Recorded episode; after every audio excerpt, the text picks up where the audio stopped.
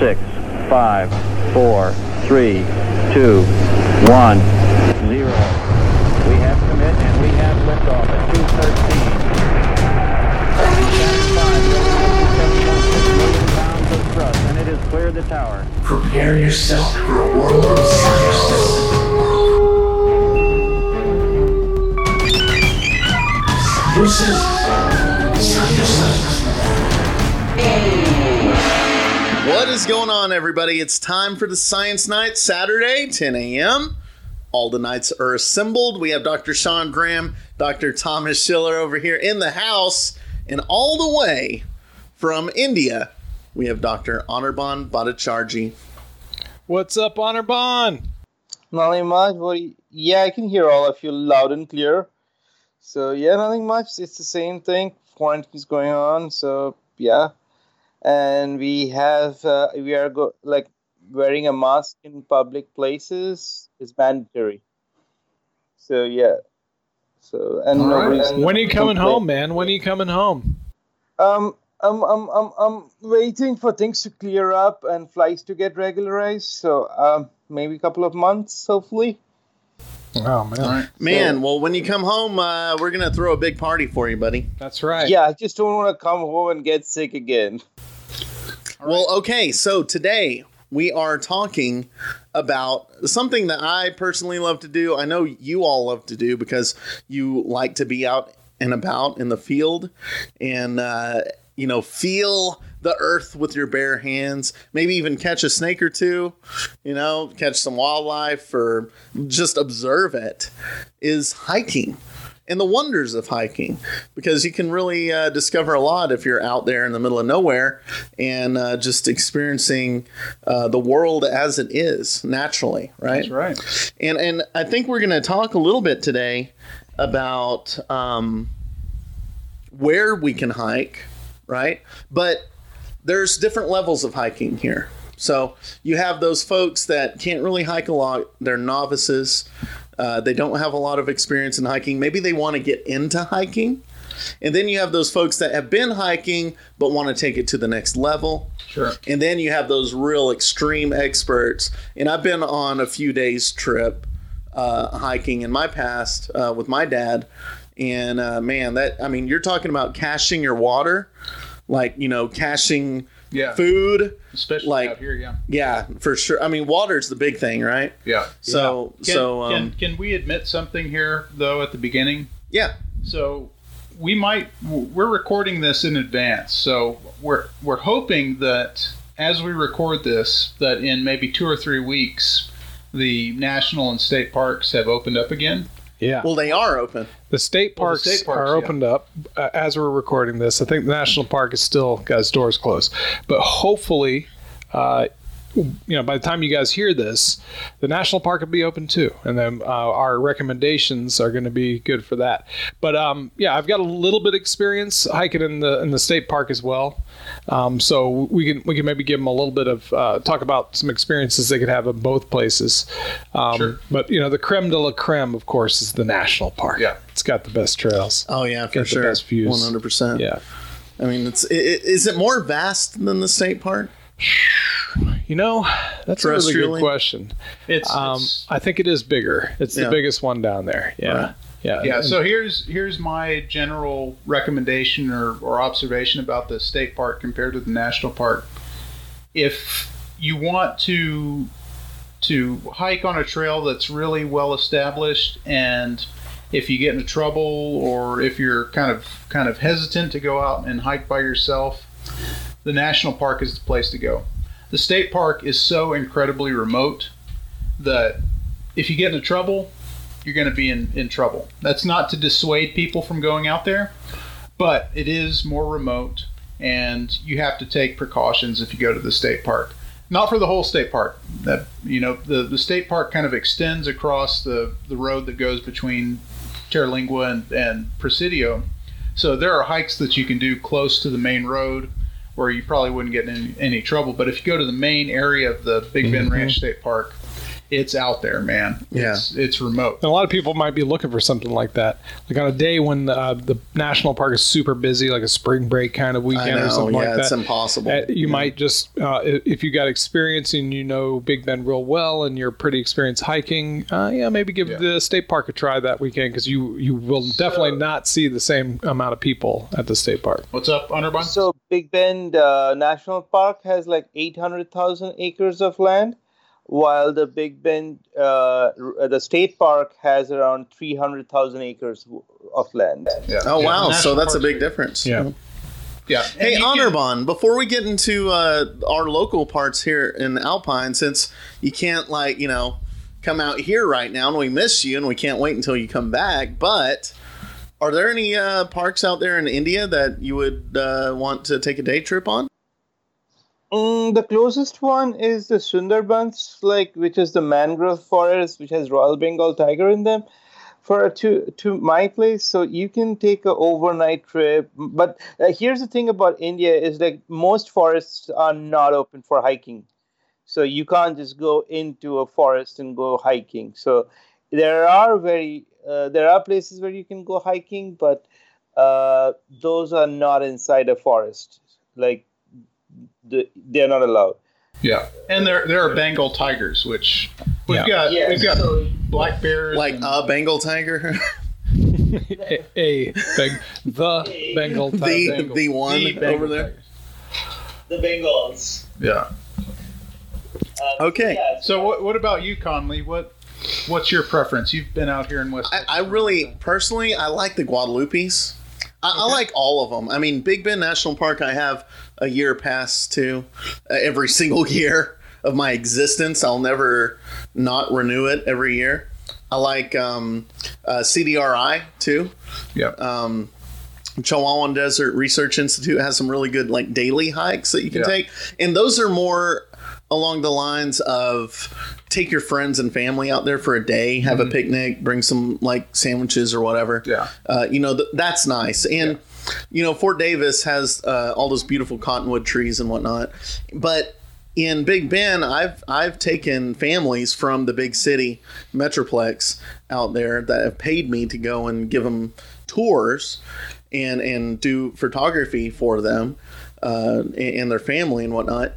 And it's really interesting because they have never experienced it, and I've experienced it so much. I guess I kind of have a different appreciation for it than they do. You know, th- those folks that are from the big city that come out and look at it maybe for the first time that aren't accustomed to how majestic it is. Yeah. And that's my job to try to bring that majesty, bring that uh, mysticism of the high desert, like to them. Yeah, Right. That's that's one of my goals with my geology classes, especially my introductory class to geology. I get a lot of students who they they could have been here in Alpine for two years or maybe even three years and Never. have never been down Yeah. to the national park. And the the biggest shock to them is that we have mountains in Texas. We have true mountains. Like we have the Guads, which are true mountains, and we have we have Big Bend, the Chisos Mountains, and every time I, I take students down there, and I do this almost every semester, it's a really great experience for me because I don't I don't take my students on big long multi-mile hikes for my introductory classes, but I take them up to the Chisos Mountains and I take them to Santa Elena Canyon, and I have these kids, or well, I shouldn't say kids, they're adults that are from Houston, from the Metroplex, from Right. Austin, San Antonio. Waiting to go hang out at the club and whatnot. Yeah, and and they have no clue that there are mountains, and they could be a variety of students. You know, you have you have hipster kids who are from Austin who've never been out here, but you have like inner city kids from Houston who Yeah. have never been out to Big Bend, and they're just amazed by by the resource that we have here. And I, I could, I'm, I'm not lying. I could, I could tell you, I've a handful of occasions. I've, I've got students who say they're going to come back down here to, to Big Bend with their buddies to go on a hike or something on their own time, which is great. And, and you made a good point, Conley, when it comes to the national park. There are so there's such a variety of, of trails and oh, opportunities that you can have people who are really novice hikers, people who have never been hiking a day in their life, or people who are experienced backpackers who can who can go out to Big Bend and depending on how much time they have can experience the park within a couple hours or within two or three days backpacking Oh yeah, um, for sure. on really nice, well established, well kept hiking trails. Um, or if you're really hardcore, you can go out to the state park and you can hike for days. You can go out on and just roam around, or you can go mountain biking. In, in the state park, you can go mountain biking. On the State West Park is uh, a lot flatter than the national park, isn't it? Uh, depending on where you are, yeah. The, most Yeah. of the state park is is relatively flat compared to the national park, but you get Yeah. into the Solitario, it gets Oh, right. There's certainly some topography. yeah. Yeah, Yeah. yeah. There, there's a lot of diversity out there too. Um, so that that brings me to a point here. Um, one reason why I like Guadalupe so much is like if you go in the like November months or even you know it was crazy. We went uh, one summer and had snow out Yeah. there at the Guadalupe uh, mountains. Yeah, I've been there in April with when, With snow. Snowing, yeah, yeah, it, it was amazing. yeah. It's And- a it's a great park, and and geologically speaking, it's really interesting. And I was actually planning on talking about it for this this show. Well, do you want to expand on that? Because I mean, I, I would, sh- uh, I would be, I mean, really interested in hearing about how the weather and its location geologically would affect its uh, topography, right? Yeah. Well, so let me let me give you three. Since we're talking about trails, I'll give you three trail options here Okay. for for the Guads. All right. Um, so if you've never been out to, to the Guads, it's not the most popular park in the country. So uh, for for all of our listeners that are listening from, you know, around the world and you know in in the United States that might want to come out and check it out, uh, the Guads are located in Texas. Uh, really, right near New Mexico, uh, right almost at the New border. Mexico border. Yeah. So So there are places you can camp there, um, and sometimes the, there aren't so many campsites. Sometimes they're full, but you can go to like White City, New Mexico, and camp there. Um, Carlsbad Caverns is really close, so it's a great spot to spend maybe a long weekend, or you, you could you, you could spend a week there if you wanted to. But in terms of hiking trails, um, the three suggestions I have for, for the Guads, for the Guadalupe Mountains, is okay, let's start with a, a novice trail. So, McKittrick Canyon. Yep. It's, I think, maybe less than two miles. The big draw to McKittrick Canyon is one, the geology, because you kind of see the, the lower sedimentary rocks that are exposed there. We're talking Permian, we're talking late Paleozoic sedimentary rocks that were deposited in a big reef that existed during that time.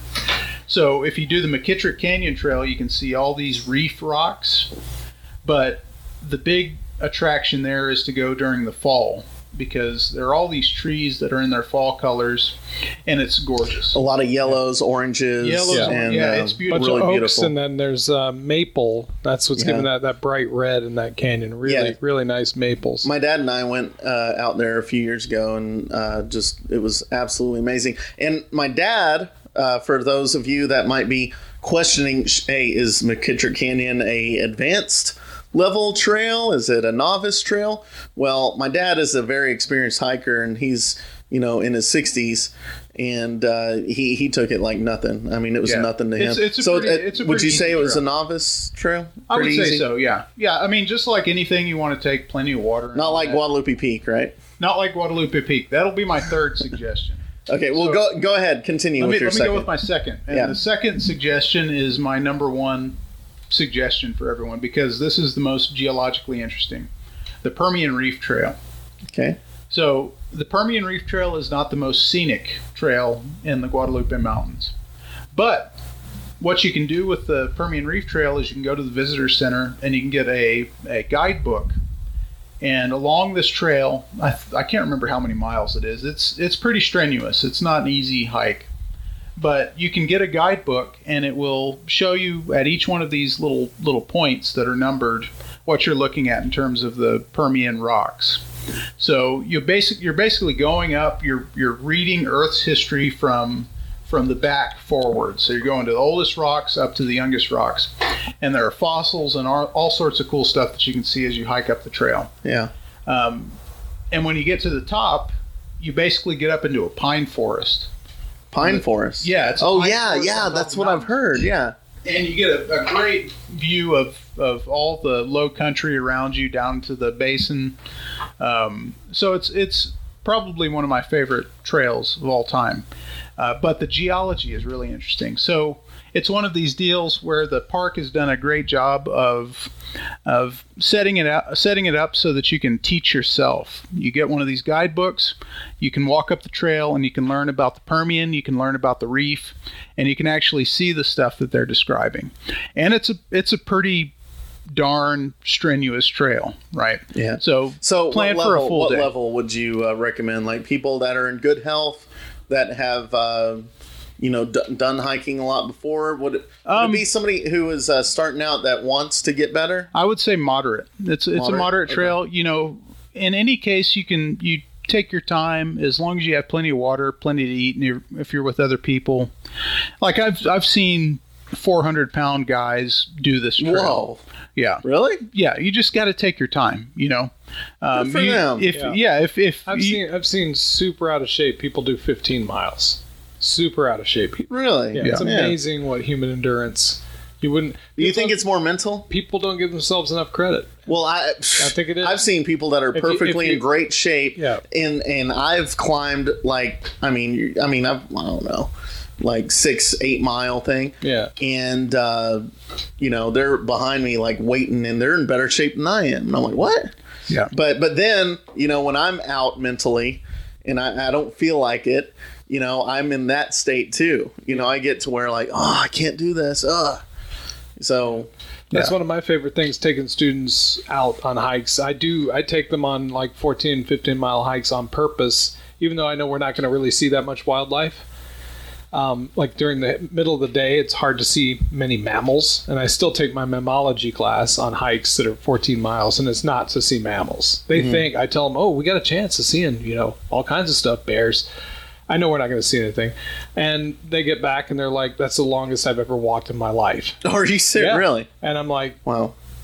then you know that was success. That's Yeah. what that's what I want. Well, if you don't use it, you lose it. And if you don't keep hiking, and, and I've known this, Well, certainly, because you- there yeah. there were there were spurts to where I was hiking all the time, every single day, every single month. You know, I would go out and I would take a hike. Yeah. You know, and then I stopped for a while. I had a lull, yeah, and man, getting back on that was a tough Yeah. one. It was tough. Well, you have to think of it this way. You know, as humans, we're more made for for hiking long distances than we are for sitting on our butts for Right. prolonged periods of time. So, Yeah. even if you're even if you're a little bit out of shape, especially if you're in a really scenic area or you're hiking on a trail where things are interesting, you can compel yourself to keep going forward. And I've seen it on multiple occasions. I've seen, like probably Sean has too, people who are incredibly out of shape, who probably haven't walked a mile in five years, who can do 10 or 15 miles.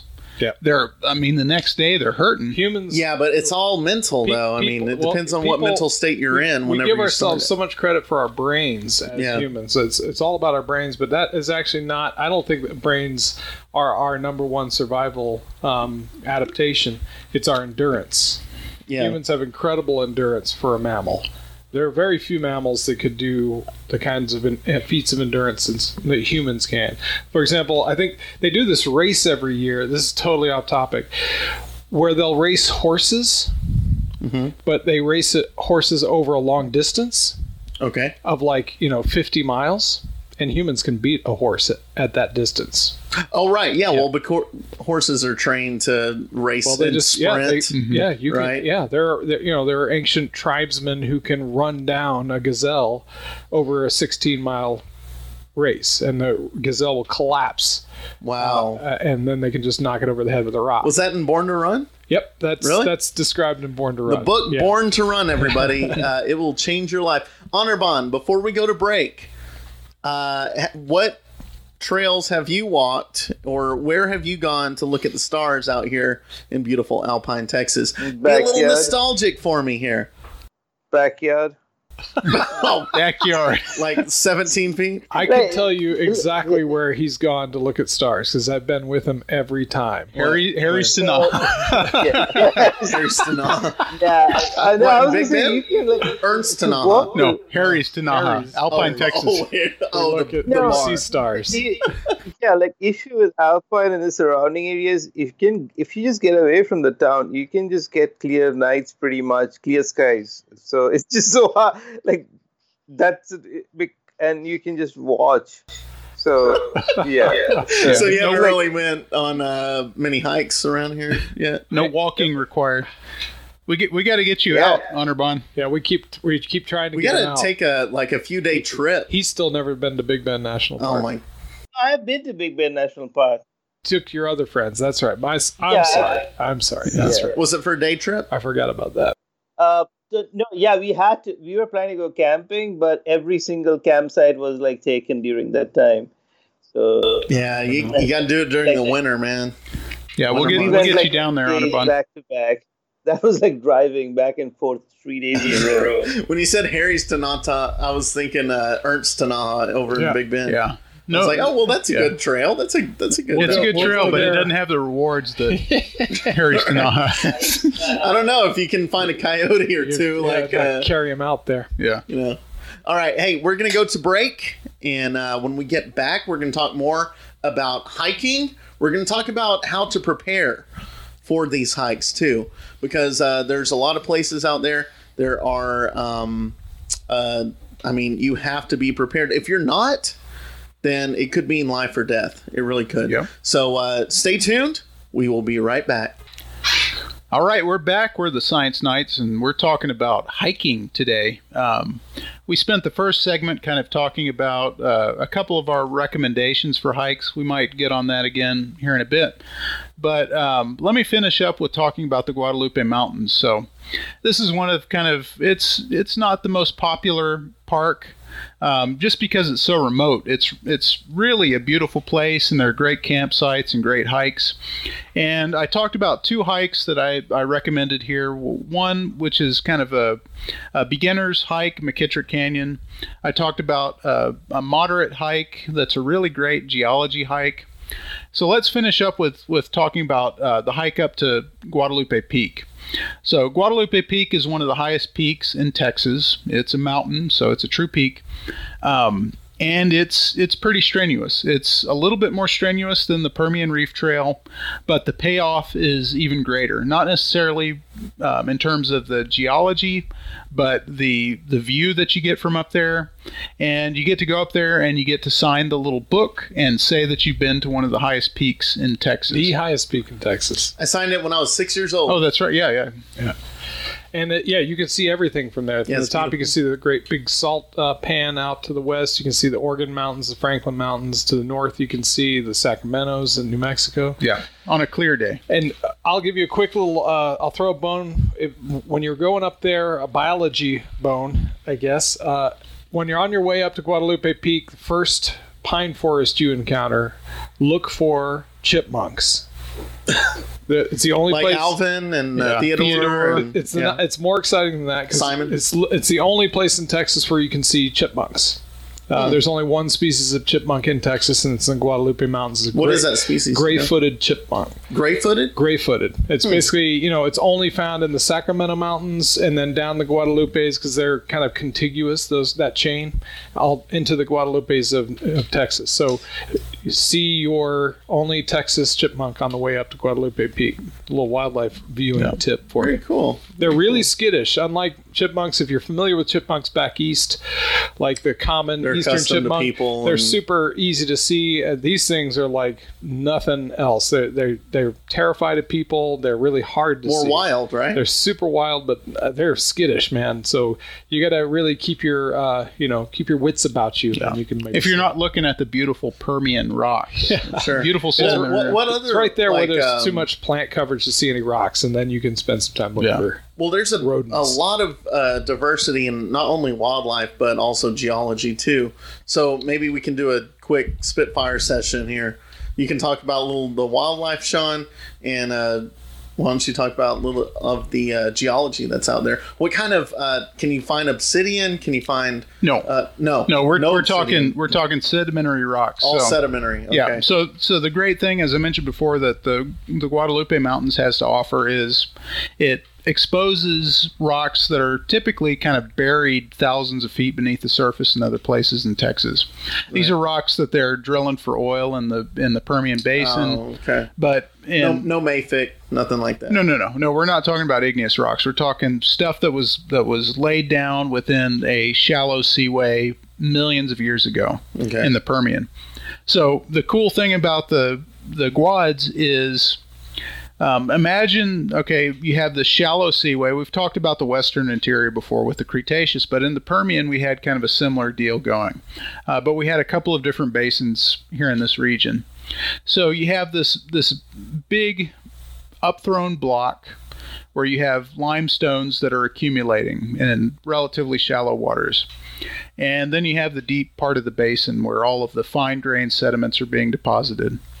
So at the Guads, you have kind of a, a, a replication of what that would have looked like topographically. Um, well, topographically, now bathymetrically in the Permian, where you have an upthrown faulted block of Permian rocks that are pushed up in a very similar position that the the reef would have been way back 260 million years ago. So as you're driving into the Guads from the south, you see Guadalupe Peak and and and and uh, um, what's it called? El Capitan. El Capitan. There you go. Sorry, I had a had a brain fart there. El Capitan thrown up. You got to see El Capitan. Yeah. It's amazing. Yeah, it's Huge it's it's. I, I should have remembered what what it's called, but yeah, um, it's. Well, we can't edit this. we can we can edit that so I sound smarter than I am. Uh, I'm kidding. All right. But it's it's basically replicating the same kind of bathymetry or topography that you would have seen 260 million years ago during the Permian. So all of those big thick limestones that form the peaks up in the Guadalupe Mountains would have been the edge of the reef during the Permian. And as you're down in the low country, you're driving through rocks that were deposited out in the basin and deposited as the basin was filling up with sediments. Yeah. So, geologically speaking, it's probably one of the only places where you can walk through geologic time, at least in the Permian, and you can see all of these different different depositional environments preserved, kind of like a like a layer cake or a book. Wow. Uh, so, wow that that's pretty cool. That's It's it's pretty cool.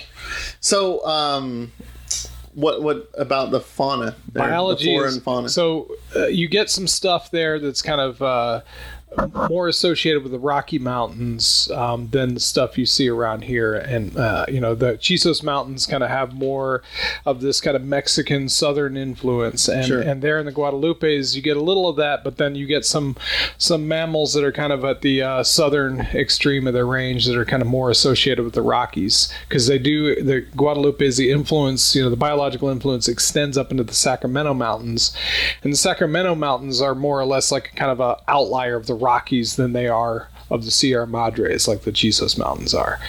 So you get like uh, elk there that are more or less native there. No, the, probably the only place in Texas where well, we have elk here. Though. yeah, but there, there, there's debate about this, and people talk about. But the elk that are in our part of the uh, West Texas are escapes from game ranches. They were introduced. Oh, so they're more okay. Now I'm going to throw you a curveball though, because the elk in the Guadalupes are also reintroduced. So the the natural population that was there, we know they were there naturally, but that the subspecies that was there was hunted out a long time ago.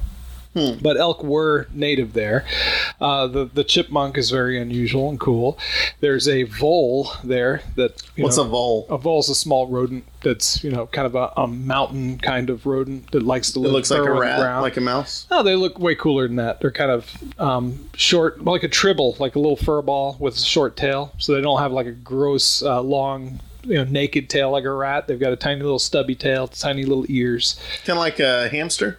Yeah, more like a hamster, but Okay. smaller. And then uh, there's old, old, old record of um, uh, grizzlies in the Guadalupe, Oh, right, yeah. which weren't ever formally documented there, but like a mammalogist with good experience saw tracks there, like at the turn of the century. So there would have probably been grizzlies in the Guadalupes historically, uh, probably just coming down from the Sacramento Mountains in New Mexico. But yeah, so it's kind of a cool, kind of Rocky Mountain outlier right there at the border of New Mexico. Cool. So we would be amiss if we didn't talk about Big Bend National Park. You know, we talk about the national park a lot, but I don't know that we've talked about specific trails. Right. So um, let's talk a little bit about some of Yeah. our favorite Yeah. hikes in the national Got to park. do the same thing too. Got to scale it. For, Yeah. If you want to just do a short day hike, you know, Well, the Window okay. Trail is kind of a is kind of a classic one. Although people get in trouble on the Windows Trail, they they they walk the Window Trail and it goes straight down for two miles, Mm-hmm. and it's super easy because you're walking downhill the whole way, and then they got to walk back. And Yeah. that, so Yeah. the Window Trail coming back, everybody hates it, but going down, it's really great, really easy, and I think it's super. It's it's not like, hard. Yeah. totally cool. But you know, some of the tourists out there, they're not Exactly. accustomed to it, No, right? right. And so we're us locals here. We're we're helping them. We're telling them. Uh, funny story. Uh, my dad, my dad and I uh, went up to the Windows Trail, and uh, we we took some pictures and whatnot, and uh, we saw this. Uh, well, my dad on his phone had this picture really close. I mean, he's a professional photographer. Had a picture of a rattlesnake, mm-hmm. vicious looking snake, mm-hmm. close up, everything.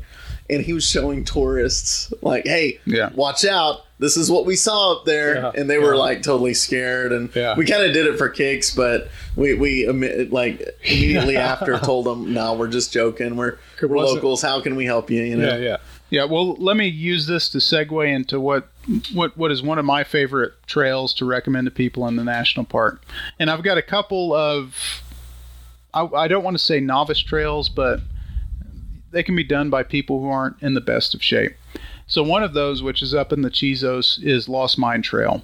Yep. I think Lost Mine Trail is the number one most popular trail in the park. And that's not to say that, that you should stay away from Lost Mine Trail. If you go during a time when there's not a lot of tourists, it's a great hike. You may not see a single person, you may just see a couple of people.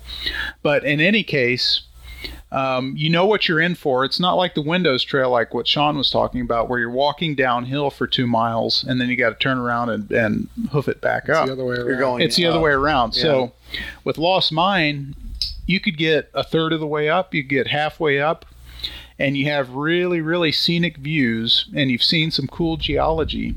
So that if you're totally exhausted, you can just turn around and walk back, and it's not going to destroy you. Um, and to get all the way up is not a huge deal either. It's two and a half miles. Um, Very easy. Like takes you what, an hour and a half, two hours, something yeah, like that. yeah, and and I think compared to the South Rim, which we can talk about here in a bit, the the views that you get from the top of Lost Mine Trail are about the same as you would get from the South Rim. Oh, That's my wow. opinion. Wow. Yeah. Okay. Well, South uh, Rim- speaking of uh, mine trails, uh, what are your opinion? What, what's your opinion on Mariscal Mine? Oh, I, I love Mariscal Mine, but here here's something we need to say about Mariscal Mine. Um, it's incredibly remote, so Yeah. Oh, you need a good vehicle. you need a you need a high clearance drive. vehicle, yeah, and you need to let people know that you're going to be down there because Mariscal Mountain is probably one of the most remote areas in the national park. Even though you have the the the, the river road that goes down there, it's still extremely remote, and it takes a few hours to get to Mariscal Mountain. Is it as hard to get to as uh, that Black Gap Road? Well, Black Gap extends north from from Mariscal. So if Yeah. you go a short distance past Mariscal, then you take the Black Gap Road that that is four wheel drive. Probably you need a That's a tough a, one. Well, yeah, a I've short wheelbase Jeep Wrangler to get up. But Right. the River Road, if it's in good condition, you can get from from east to west or west to east. In a FJ low, Cruiser always. Uh, yeah, and a high clearance vehicle, you're fine, but you need to let people know where you're going. And and Mariscal is one of my favorite places in the park. And uh, assuming you have a good, reliable vehicle and people know where you're going, um, you can get down there. And the hike up to to the mine is nothing. It's not even half a mile. yeah. So that that would be really, really, really, really low on the scale of of. But of a great drive. So too. for people who really like drive. like that four wheel drive experience, right? That could be a really cool one because the I've heard great things about the Mariscal Mine itself. It's super kind of you know uh, kind of a ghost town look, really uh, old Yeah. west kind of feel. And so if you're really into four wheel drive driving, but not into hiking, then it Yeah. sounds like that could be your ticket Yeah, because it's a half mile easy walk, and you know that is one of the big draws of Big Bend National Park. It's not necessarily the hiking. One big draw is that they have these really crazy roads set up for off-road enthusiasts. And they have a, a campsite. My cousin and I, uh, we we of course use a GPS, a handheld like a eTrex, uh, Garmin, a handheld GPS, battery operated. It, it tell it gives us waypoints, like we can know where we are, and um, yeah, we we hiked for. I mean, we just really it wasn't even hiking. We just walked Yeah, right for a few miles and uh, found Mariscal Mine uh, Yeah. trail and stuff, and so we're like, hey, cool, all right. Yeah, that's that's one thing we should mention. You know, assuming that the national park is opened up by the time this is airing, um, as the park becomes more and more popular, I found that really all the campsites in the northern part of the park, even extending down into the remote southern parts of the park, are almost always uh, taken by people, especially during the spring and the early part of the winter when it's really popular. So, um, if you have a, a high clearance vehicle and you're just packing up and you want to come down here to Big Bend and see what you can find, uh, the campsite at Mariscal, Dominguez, Glen Springs, these might these might be the only sites that are available. Yeah, Um, which is is not a one of my bad thing because, sure. like you said, Conley, they are they're great campsites, and and this is one of the one of the places or a few of the places I've been trying to convince Anirban to go out with us, because there's not a single place in the park where you can go and see such magnificent night skies because it's way down in the southern part of the park, and even if you're not hiking, even if you're not going on a 15 mile trail, if you're camped out there and you go out at 10 o'clock at night, the stars look like a dome. It's, Oh, yeah, it's for sure. incredible. Yeah. Well, you can get if you're in Glen Springs, right? You can get a little glimpse of uh, that Mex uh, town in Mexico across the border. Yeah. What, what is that town? Monterrey? Boquillas, San Vicente. Boquillas? Boquillas? San Vicente. San Vicente. No, there would be San Vicente. Yeah. Okay. All right. Yeah, from Glen Springs, uh, like two or three, Mm-hmm. Yeah. or something like that. Yeah. But, But- it let, let's get back to, to trails. You know, the, the Chisos, that's the number one place people go, the Chisos Mountains, to go hiking. And you have some good variety of places there. You've got you got the window, which is considered kind of a moderate trail. You have Lost Mine, which is pretty moderate. And then you have the South Rim, which is a full day hike. And um, again, if you're prepared, you can make it up there, and you can even make it up to be in pretty Peak. good shape to go all the way up to South Rim for for a day. That's that's a commitment. It's so, totally worth it, though. I I, I think that um, the views from the South Rim are comparable to the great kind of great views of the Lost Mine Trail, Well- but the cliffs of Yeah. of the South Rim are unbelievable. Well, for photography purposes, you want to go later in the day. Yeah. When the sun is on the other side, Yeah. right? Yeah. So it can illuminate those beautiful Yeah. those beautiful I've cliffs. camping out there overnight. That's that's something like for the backpackers. It's that's my number one recommendation for anybody who wants like a who's a little bit experienced. You got a little, you've done some overnight backpacking. Um, you got to get up and just actually camp out on the South Rim. right. Do do an overnight and spend the and then everybody's gone at the end of the evening. You know, there's it's just you and a, maybe a couple other backpackers, and you can watch the sunset from there. oh yeah. Uh, you can just sure. sit on one of those rocks. That's amazing. That's that's something that uh, is totally worth doing, and you know, Yeah. one of you know, I, I can never forget the couple times I did it when I was much younger. Yeah. yeah. Very nice. And you're you're a mile hike from the South Rim up to Emory Peak, which is Yeah. one of the mm-hmm. highest peaks in Texas. Which is a doozy of a hike. Yeah, that that that's probably one of the toughest miles that you can do, especially after doing the whole way up to the South Rim. But Yeah. Not to mention, it's very repetitive. It's like you're going in a spiral the whole time. Like you're Yeah. going left, Seeing and then you're going peaks. right, and then you are get the same going thing at left Guadalupe. and right. There's all these false peaks. You're like, oh, this is it. And then, no, No, it it's just not. Keeps going. but when and if you're tired and you're doing that, you're like, oh god, Yeah. no Yeah. way. But you make it up to the top, and you have a full Oh, yes. 360 view Absolutely of beautiful. all of Big Bend. I hate basically. the weather station up there. I got to be honest with you. I think uh, is Anirban. Uh, Anirban, you okay? Are you digging a hole in your garage? weather station? I don't like the weather station on top of Emory Peak. I kind of wish they'd get rid of it. Yeah. it's this big, uh, you know, wires and this antenna and all this garbage, and it kind of takes away from the experience. So, uh, Yeah. Yeah. Otherwise, you can get a full 360 view. yes, Now, so outside of the Chisos, everyone everyone who visits Big Bend, they they go out to the Chisos and, and go on a couple of hikes.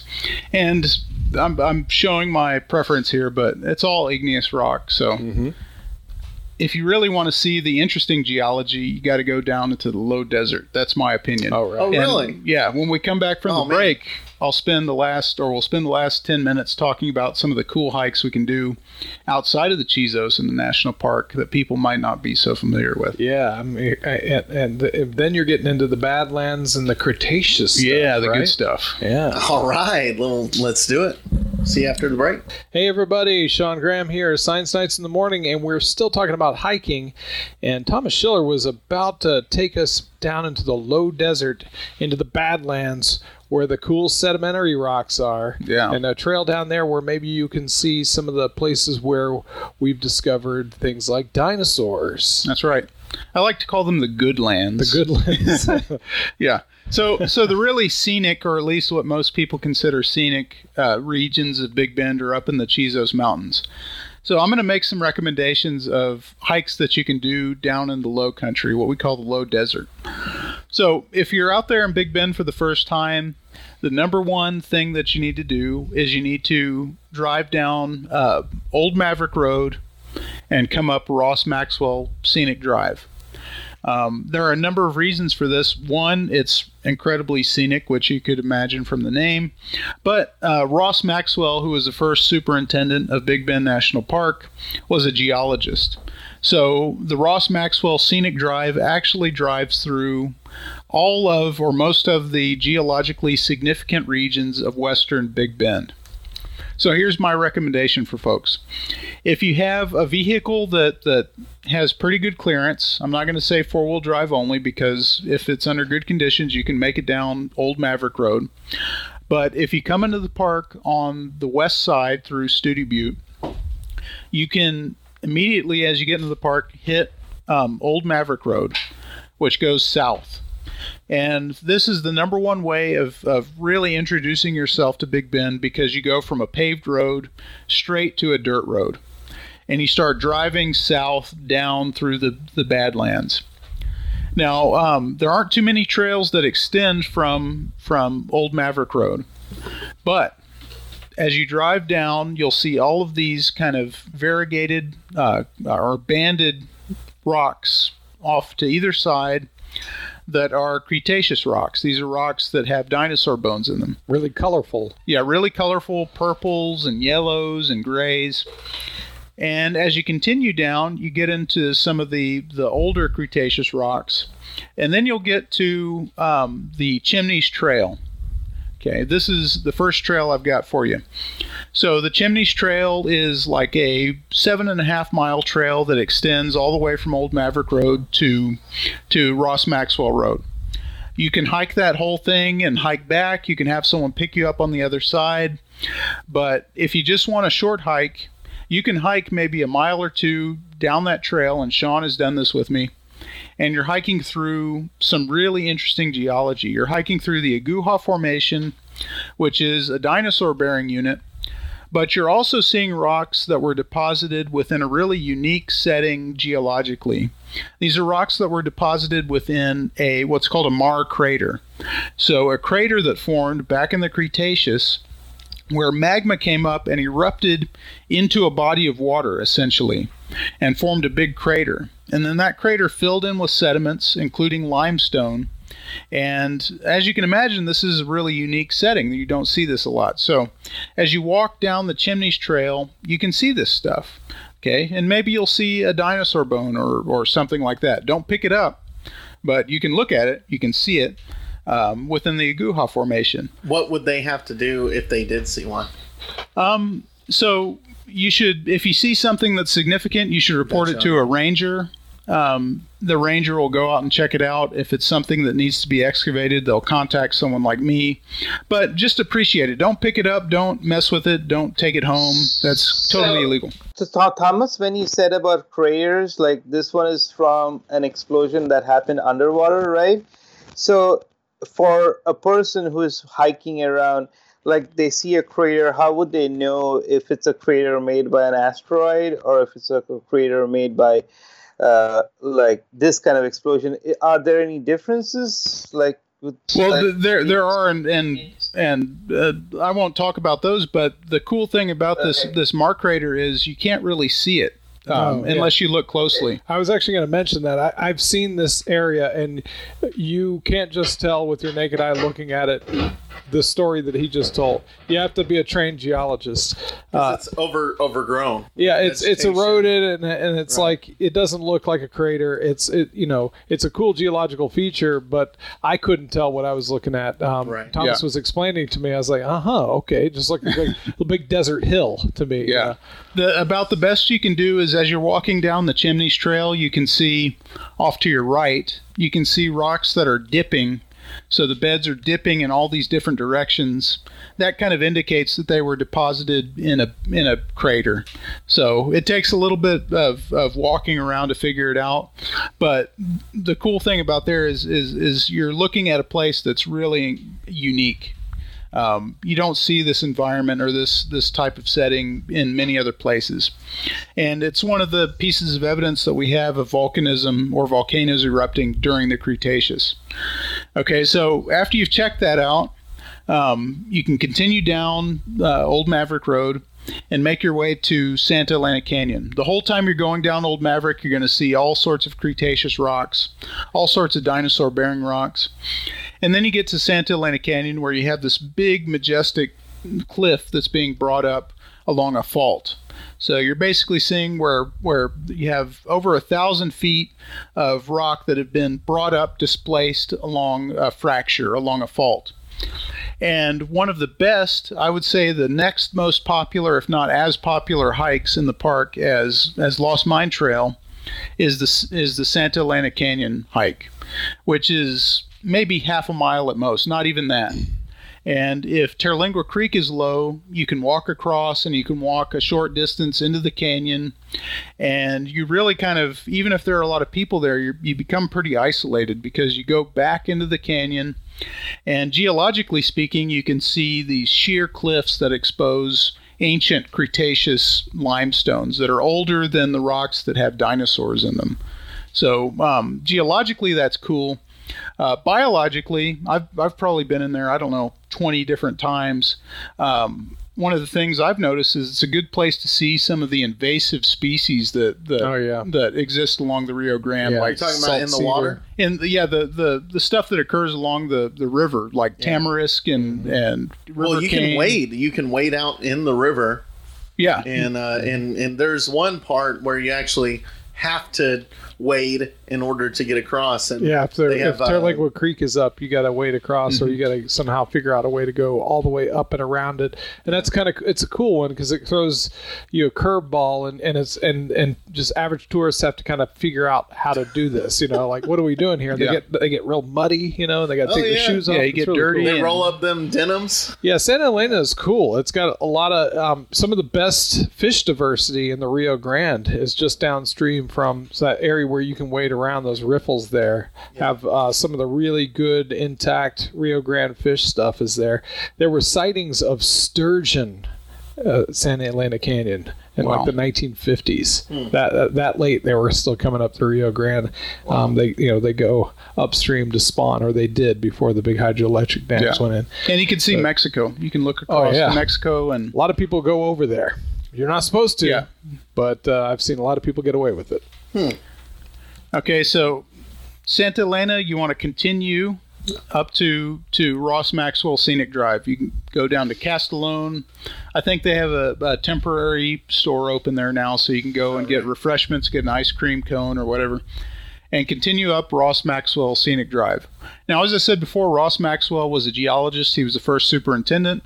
So that section of the road goes through some incredible geology and incredible scenery. Didn't Ross Maxwell design the road? He- he designed it, yeah. to- so He that it would you take need you to- to all these cool geological spots. I think Yeah. that's, Oh, that's so great. neat. It's the only national park I really know about that's that's got a road like that, Hmm. where like a superintendent who knew stuff designed the road. It's Yeah. really it's And it paid so off. Cool, yeah. Yeah, yeah, it paid off because um, unlike the old Maverick Road, where there are just a handful of trails that you can hike from there, on Ross Maxwell there are a number of short hikes that you can take.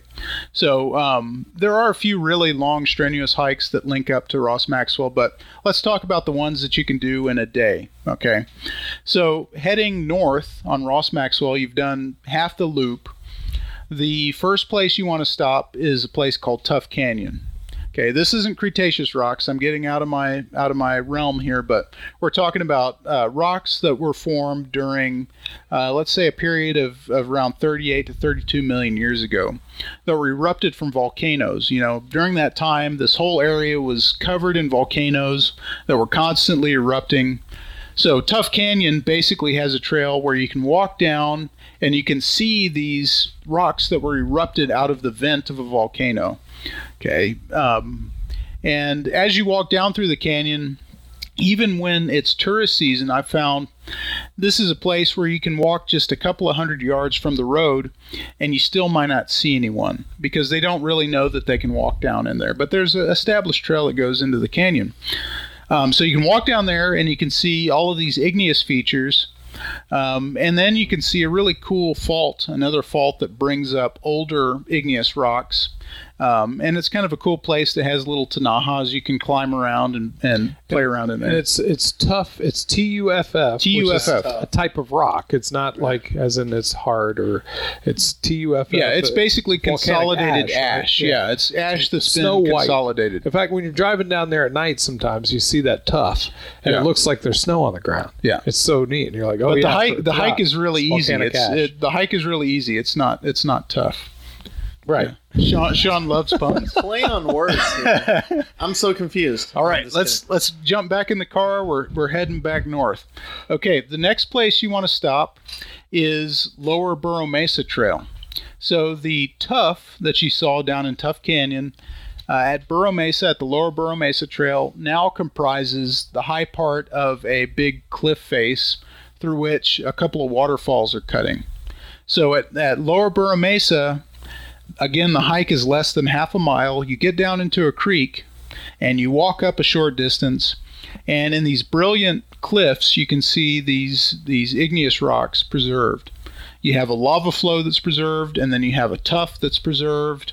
And you can see it all where it's been eroded within the past maybe few hundred years. And then it ends up at this beautiful pour off this really sheer cliff where a waterfall if it's raining will pour down and oh, this is another one of these places that not a lot of people visit. So if there are a lot of tourists, you can hike down there and not see a single person. So another great place to see the geology. Okay. I hope you're going to say the Mule Ears Trail. Mule Ears Trail is, Gotta is- check that out. Yeah, just It's nearby. such a cool little feature. yeah, you can pull off at Mule nice Ears. little trail. Yeah, and you can hike out and you can you can see mule ears, which are are a series of dikes. So igneous intrusions where magma has forced its way up through the through the surrounding rock, and where it's eroded, it forms these kind of blade-like features. In the case of mule ears, it forms two features that look a lot like the ears of, of a mule. Right.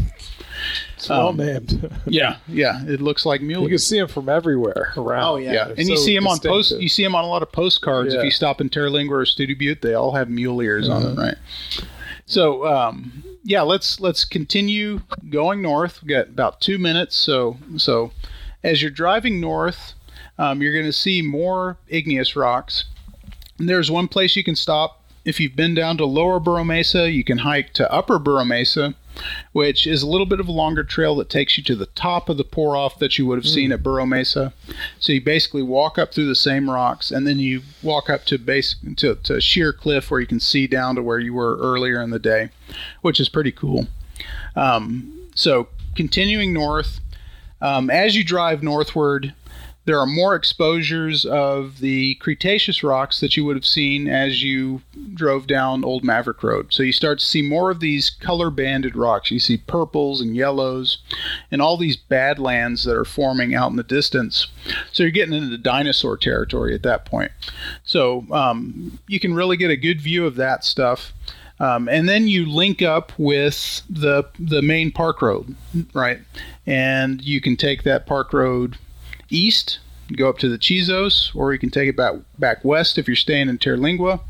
Um, and that's one of the cool things Great about loop. Sounds like a great. yeah, it's a full awesome day. If you take your time, you can do that full loop and and complete it in a day. And there are all sorts of little hikes that you can take. Um, all of them really are are beginner hikes. They're not they're not Yeah. too intense. If you want intense hikes, like we talked about before, you can go up in the Chisos. And all of these you would do like you could do them in the winter time, and Mm-hmm. it would be super. It would be a beautiful day.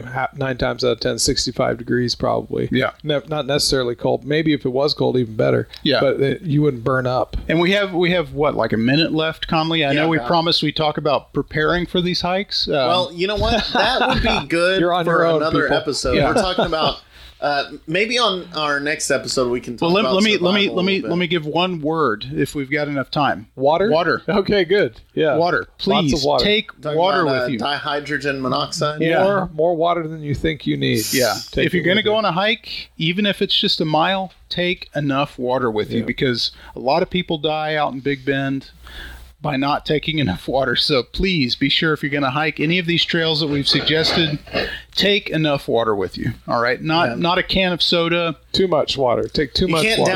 download an app and like have water. From it. No. no. I'm sorry. For all No those water. tourists out there Ugh. that are coming in, uh, there's no way to do that. But uh, Anirban, any closing thoughts? Any closing statements, man? Oh no, I I was just going to say as I was trying to jump in and say take a pair of binoculars with you, and that's about it. Oh, but good. oh yeah, That's a astral, thing to- astral uh, binocular. Yeah. Not just astral, but just take a pair of binoculars. It'll give you a better view even during the day. There are things you might want to see. Yeah, birds stuff, and it's good to geologic features and everything. Yeah. Well, I, I can tell you one thing right now. It is a spiritual experience whenever you go out there at night and you see the vast majority of the galaxy. And it makes you really kind of uh, reattune to yourself spiritually. Uh, at least it does for me. Yeah, Really. we're, we're gonna we're gonna drag Anirban down there one time and Yeah. see if he has that. hey, we should do a transcendental live show with. Anirban at Yeah. night. Yeah, That'd be cool. Yeah. We should All right. Yes. beam it live. yeah. Yep. Glenn All right, Springs. everyone. Beam thank you up. for thank you for joining us. We're the Science Knights. We'll catch you next weekend, 10 a.m. KVLF. Y'all have a good weekend. Thanks for listening to this episode of Science Knights in the Morning. Be sure and follow us on Patreon for exclusive gear and uncut episodes. Check out the latest science articles on our Facebook page and subscribe to us on YouTube and your favorite podcast listening app. You can also listen every Saturday at 10 a.m. Central Standard Time at bigbenradio.com. And if you got a question, we'll join the discussion. Hit the hotline at 432 217 1983 and record your message. We couldn't do this without you, and thank you so much for listening each and every week. That's Science Knights in the Morning with a K, and we'll see you next time.